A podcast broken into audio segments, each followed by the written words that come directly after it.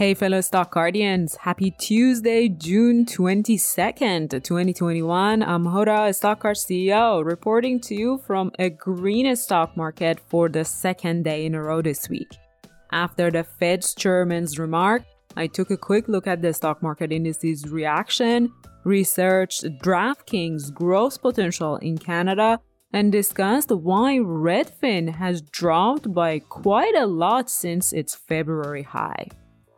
The market closed in the green today once again, with the Nasdaq index reaching a new all-time high.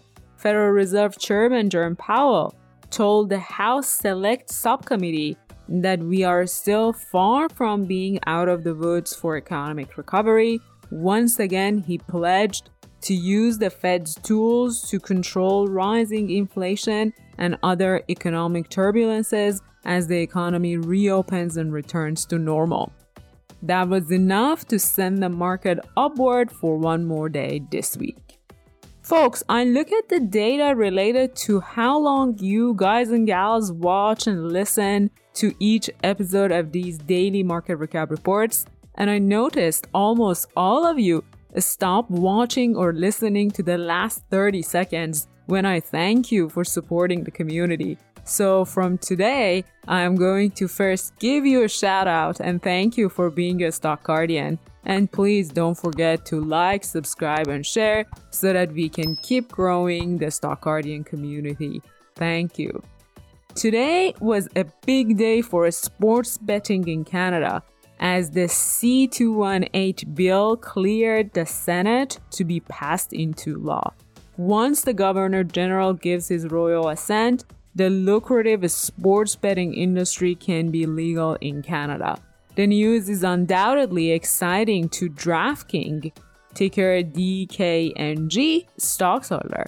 DraftKings is a leader in sports betting and fantasy markets, and it's one of the latest suggested stocks by our VIP community. The stock was up more than 2% today after the Canadian news. Aside from the growth opportunity in Canada, DraftKings has seen fantastic growth as new states in the US open to sports betting too. No wonder why DraftKings has seen a 253% revenue growth since last year. I'm adding this stock to my watch list to monitor and learn about its business and operations a little bit more. For the loser stock of the day, let's discuss the technology powered real estate company Redfin, ticker RDFN. I looked at the stock in January when it was hovering around $80 per share, and even at that price, the stock seemed quite overvalued. Shares soared to near $100 in February. However, as of today's market close, the stock is hovering around $60 per share. I have had the stock on my watch list for a chance to pick up shares at a lower price, so let's discuss whether it's time to buy Redfin's shares. First of all, the company has grown its market share to 1% of the US real estate market.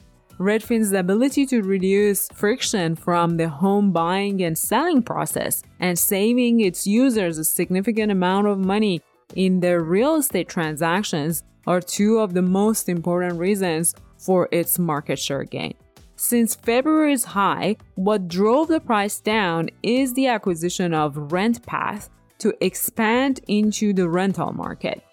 Expanding into the market's new segment is a good thing as it allows Redfin to serve its existing user base better and acquire new users.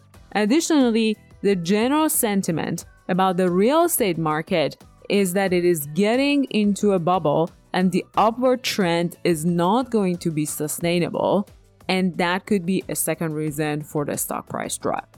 Now the stock is hovering under the average price target by financial analysts.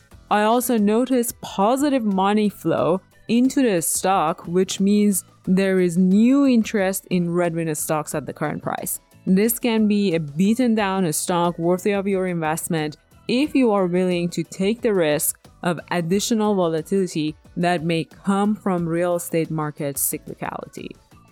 That's it for today. If you haven't already done so, please give a stock card a try, research as many stocks and ETFs that you want, and consider following a few successful investors by visiting the Stock Picks page on a StockCard platform.